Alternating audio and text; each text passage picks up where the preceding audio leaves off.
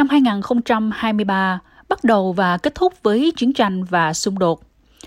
Một năm mở đầu với việc Ukraine tiếp tục chiến đấu đánh đuổi quân xâm lược Nga sau khi được phát động cuộc tấn công vào tháng 2 năm 2022. Cuộc chiến trên bộ phận lớn vẫn bế tắc trong suốt cả năm.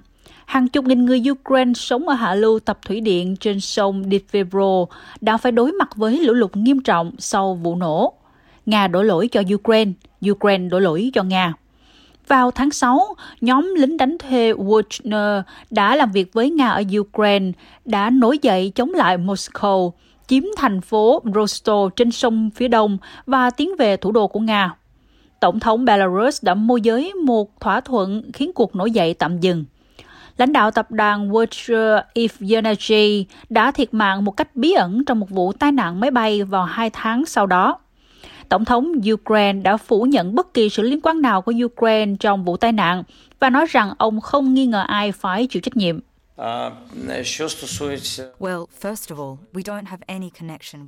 Trước hết, chúng tôi không có bất kỳ mối liên hệ nào với tình huống này. Đó là điều chắc chắn. Tôi nghĩ mọi người đều hiểu ai có liên quan. Tòa án hình sự quốc tế đã ban hành lệnh bắt giữ Tổng thống Nga, mặc dù không liên quan đến cái chết của Prigozhin, trong khi sự ủng hộ của quốc tế dành cho Ukraine phần lớn vẫn còn nguyên vẹn. Xung đột đã trở thành tên của trò chơi trong nền chính trị Hoa Kỳ năm nay. Ở trung tâm một lần nữa là cựu Tổng thống Donald Trump, người không chỉ tấn công Tổng thống đương nhiệm Biden mà còn cả các thành viên trong đảng Cộng hòa của chính ông ta. Ông quyết tâm trở thành tổng thống tiếp theo của Hoa Kỳ, mặc dù ông đã bị truy tố liên quan đến các giao dịch tài chính của mình, liên quan đến việc xử lý các tài liệu mật và về những nỗ lực bị cáo buộc nhằm lật ngược kết quả của cuộc bầu cử vừa qua. Tôi đã nói rất rõ ràng, tôi đã hy vọng mọi chuyện sẽ không đến mức này. Tôi đã hy vọng rằng vấn đề này và sự phán xét về hành động của Tổng thống ngày hôm đó sẽ được giao cho người dân Mỹ.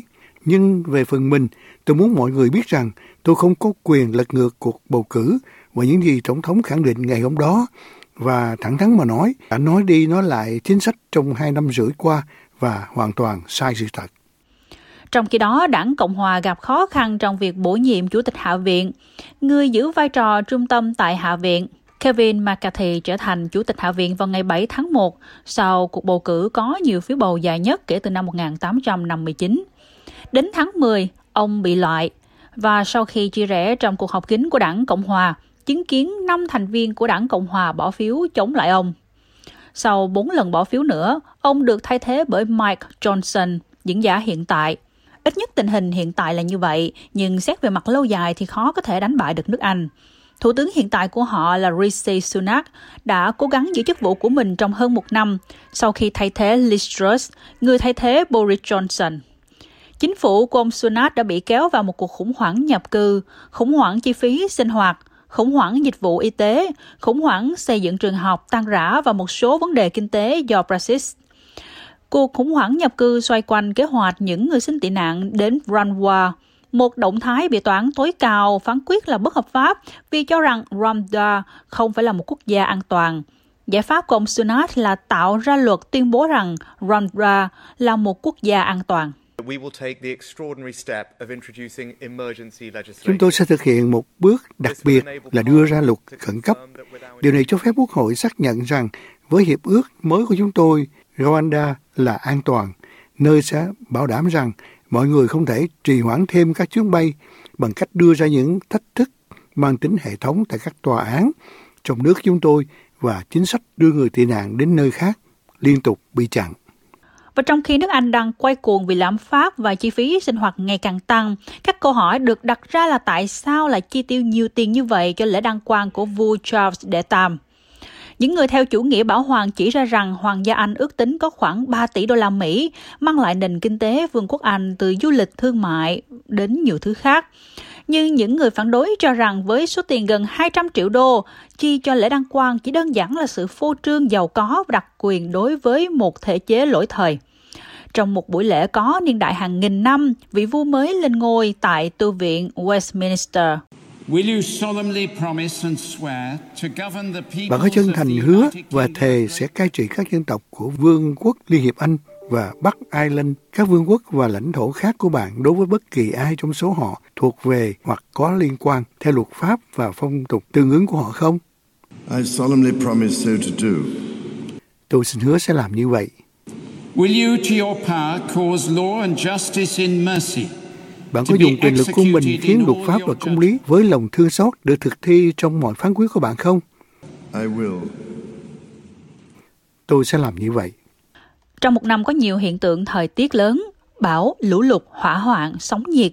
Một trong những sự kiện tồi tệ nhất là sự tàn phá lịch sử Lahania ở Hawaii bởi một đám cháy rừng do gió dữ dội.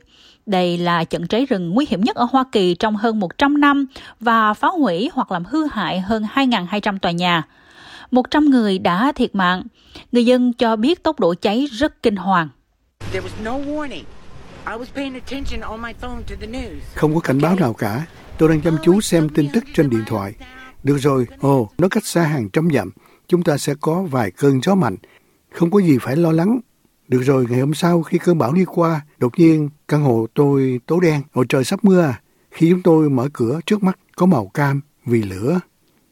Biến đổi khí hậu được cho là nguyên nhân gây ra sự tàn khốc của ngọn lửa và lời kêu gọi hành động ngay lập tức của các nhà khoa học khí hậu là chủ đề được lặp đi lặp lại trong năm qua. Nhưng hội nghị về biến đổi khí hậu COP 28 vào cuối năm ở Dubai đã khiến nhiều người thất vọng vì họ không muốn thúc đẩy việc loại bỏ dần nhiên liệu hóa thạch. Nhưng tin tức toàn cầu kể từ tháng 10 đã chi phối bởi một câu chuyện. In this bulletin, cuộc tấn công của Hamas đã khiến chính phủ Israel và thực sự cả thế giới phải ngạc nhiên, mặc dù sau đó người ta biết rằng có những manh mối cho thấy một số hành động đã được lên kế hoạch, nhưng tình báo Israel đã bỏ sót. Phản ứng của Israel rất nhanh chóng và dữ dội khi họ tấn công Gaza. Theo cách nói của họ là nhắm loại bỏ Hamas. Israel tuyên bố Gaza có nhiều địa điểm được Hamas sử dụng để cất giữ và phóng vũ khí, bao gồm cả bệnh viện, trường học và các tòa nhà dân cư. Hamas đã phủ nhận điều đó. Khi ngày càng nhiều nơi ở Gaza và cơ sở hạ tầng bị phá hủy, một cuộc khủng hoảng nhân đạo quy mô lớn đã khiến hàng trăm nghìn người Palestine thành vô gia cư và thiếu những nhu cầu cơ bản. Một phái đoàn Liên Hiệp Quốc vào tháng 12 đã bị sốc trước những gì họ nhìn thấy tại cửa khẩu Rafah giữa Ai Cập và Gaza. Một trong số đó là đại diện thường trực của Nga tại Liên Hiệp Quốc, Vasily Nibanzia. Thực tệ khi phải nhìn thấy tình cảnh này, nó còn tệ hơn 10 cuộc thuyết trình.